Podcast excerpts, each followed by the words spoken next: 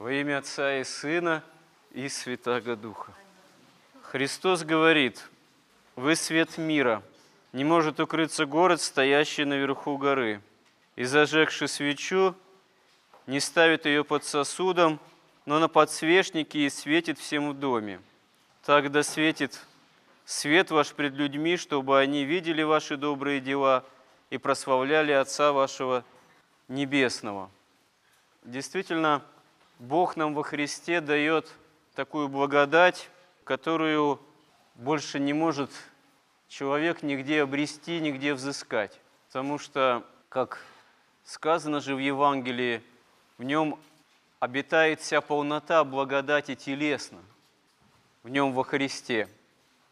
То есть вот в евангельской истории происходит то, что истина для эллинов безумие – а для иудеев соблазн.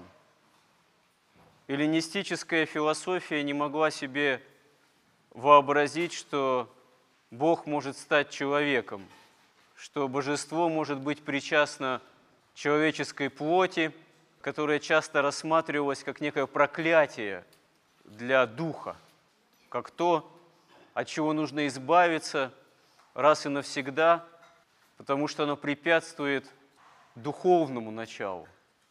Да и вообще то, что Бог может воплотиться, действительно для многих философов это какая-то такая фантастика, такие басни, так что даже когда апостол Павел в Ариапаге проповедовал и заговорил об этом и о воскресении из мертвых, то большинство там собравшихся сказали, об этом послушаем тебя в другой раз. То есть не могли воспринять это всерьез. Для иудеев распятый Христос оказался соблазном, потому что страдающий Мессия никак не вписывался в их представление о Мессии как царе, который должен был восставить царство Израиля, должен был вот тот же исторический момент, когда приходит Мессия – подчинить все другие народы этому царству. И если Христос говорит, что царство мое не от мира сего, то очень многие из его соплеменников, действительно уже давно ожидавших Мессию, не могут это тоже никак воспринять, не могут это усвоить, не могут увидеть во Христе истинного Мессию, да не просто Мессию, а Бога, ставшего человеком для чего? Для того, чтобы человек обожился – для того, чтобы человек вошел к Богу, как об этом свидетельствуют святые отцы, которые опытно познали, что такое на самом деле истина во Христе, что такое воплощение этой истины в реальной жизни в самом человеке. Потому что Бог во Христе не просто так стал причастен человеческого существа, человеческой природы и даже человеческой плоти – это имеет ближайшим следствием то, что мы имеем во Христе пищу духовную через вкушение тела и крови Христовых. Можно сказать, через вкушение Его обоженной плоти, хотя для многих это тоже является своего рода соблазном, потому что многие люди до сих пор не могут усвоить то, как Он может даровать себя в пищу, как Бог может даровать себя в пищу, как Бога-человек, почему дарует себя в пищу духовную. Потому что через это именно происходит такая полнота общения с Богом, какую даже мы, вот, причащаясь от чаши Христовой, до конца все равно умом и сердцем не можем уразуметь. Мы не можем до конца сами, будучи этому причастными, вполне понять, а что же происходит. А происходит усвоение нами должно происходить жизни вечной. Усвоение нами такой полноты богообщения, которая действительно вводит нас в Царство Небесное, должно ввести нас в Царство Небесное в перспективе вечности, в перспективе вечной жизни.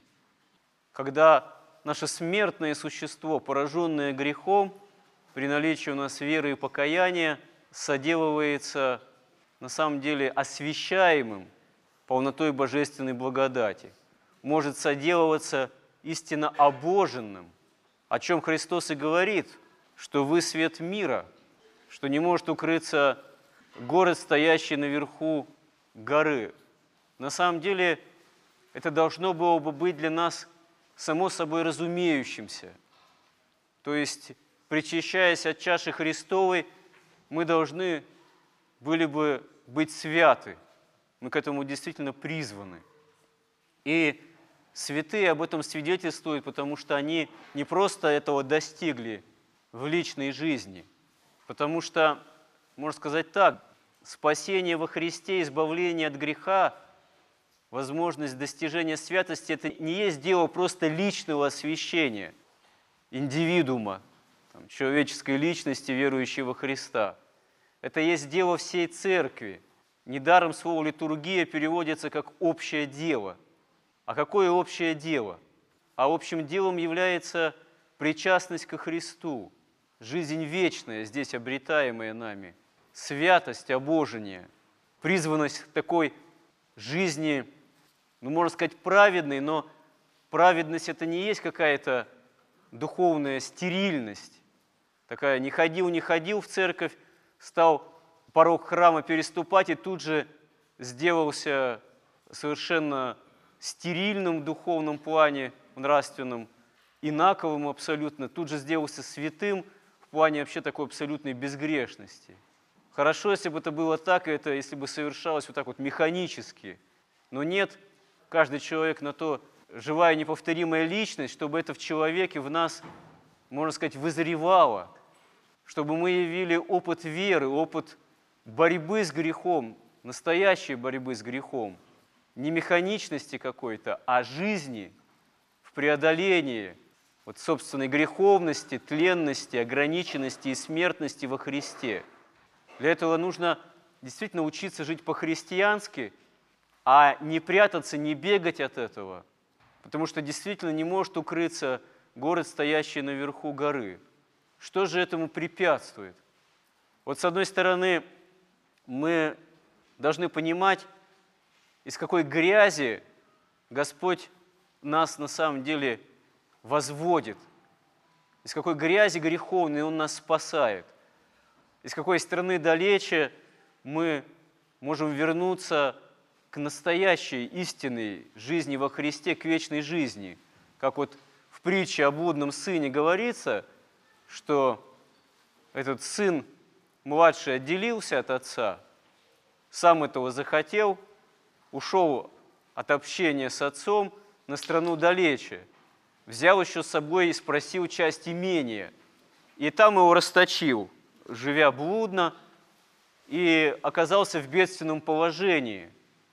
Там был голод на стране далече, а он там пас свиней и хотел насытиться рожками – которые там питались эти свиньи, растительного происхождения, э, пищей, э, деревом, плодами этого дерева, которыми кормили свиней на стороне далече. Святые отцы говорят, что это символизирует то, что, удаляясь от Бога, человек какой может пользоваться имением, даром жизни, но этот дар жизни, он ограничен, он не простирается в благодатной, блаженной полноте в жизнь вечную – Потому что вечность без Бога – это как раз-таки ад.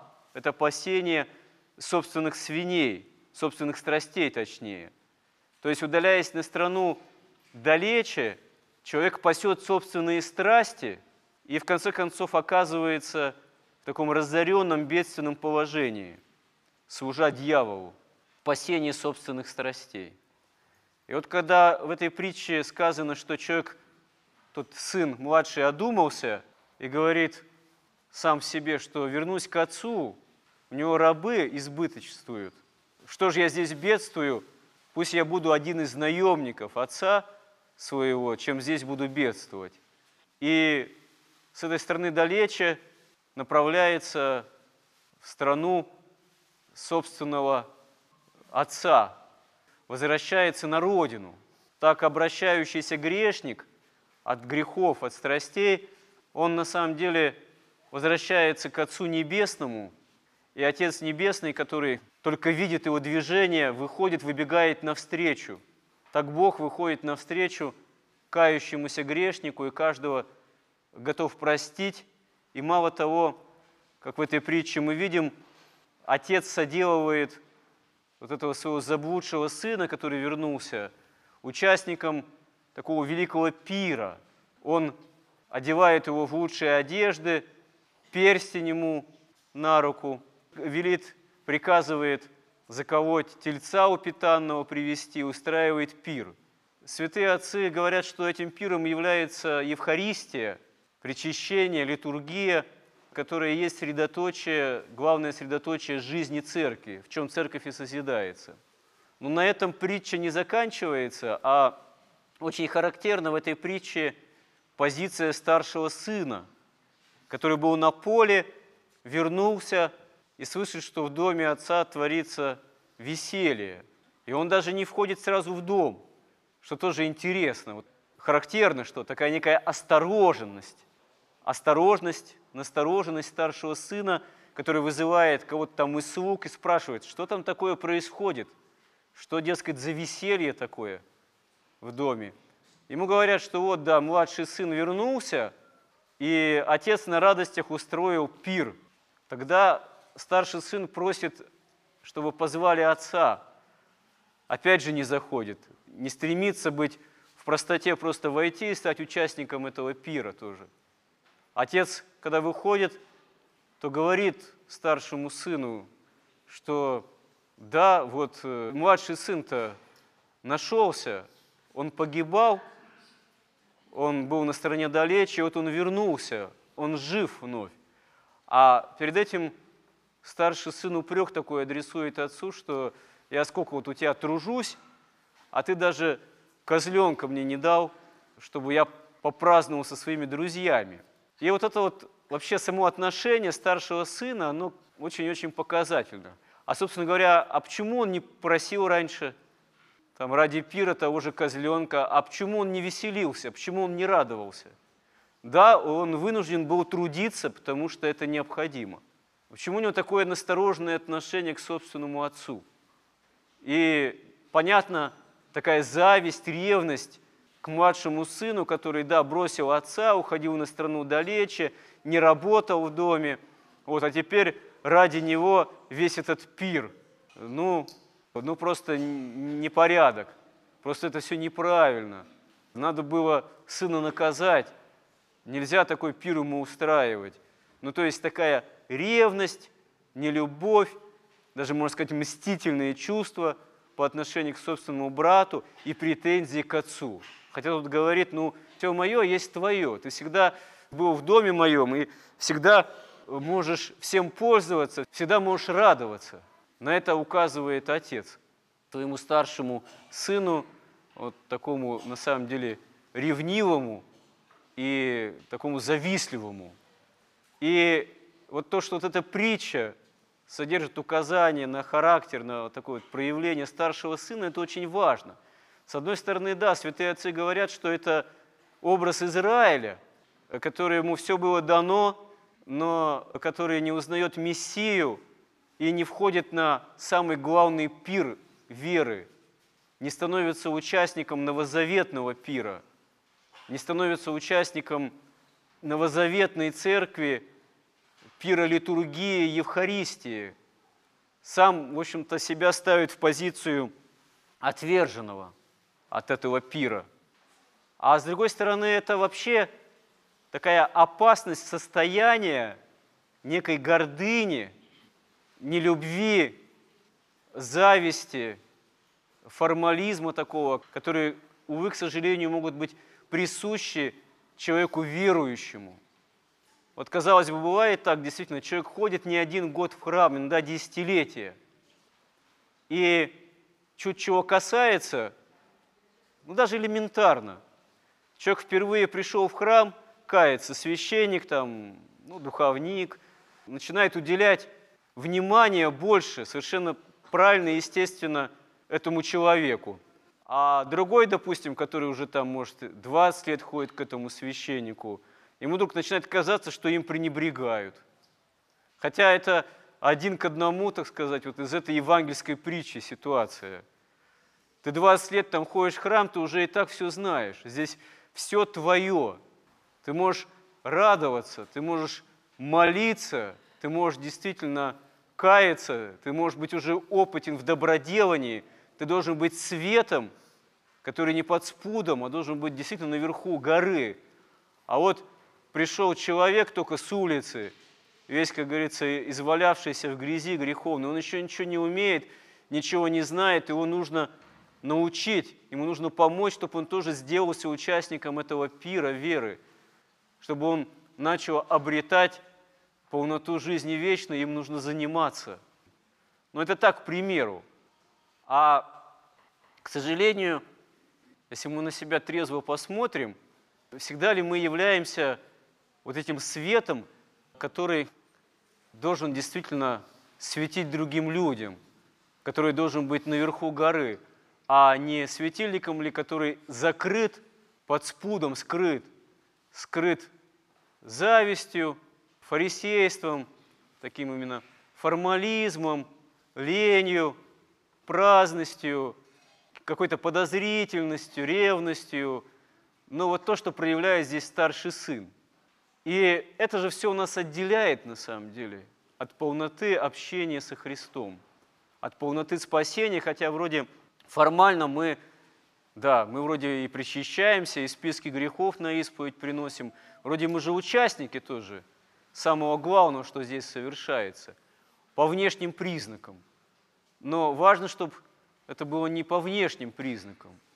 То есть у нас не должно быть боязни, такой настороженности, отделенности по отношению к осуществлению самой христианской жизни. Она в нас истинно должна все-таки осуществляться. Хоть мало-помалу, как говорится, но мы должны к этому прилежать. Мы должны вот это усилие веры действительно над собой делать. Мы не должны себя невольно отделять от благодати вот такой вот ложной позиции вот этого старшего сына, как в этой притче – мы не должны бояться быть христианами. И на самом деле это действительно возможно. Возможно, если мы этого возжаждем, если мы захотим быть участниками пира веры, евхаристического пира, причащения настоящего, настоящей христианской жизни, она в нас может и должна осуществляться, пока еще осуществляется наша земная жизнь. Потому что при нашей кончине, при переходе в вечность, как раз-таки вот чему мы здесь научились, должны научиться, чему научимся, и должно тогда во всей полноте раскрыться для Царства Небесного.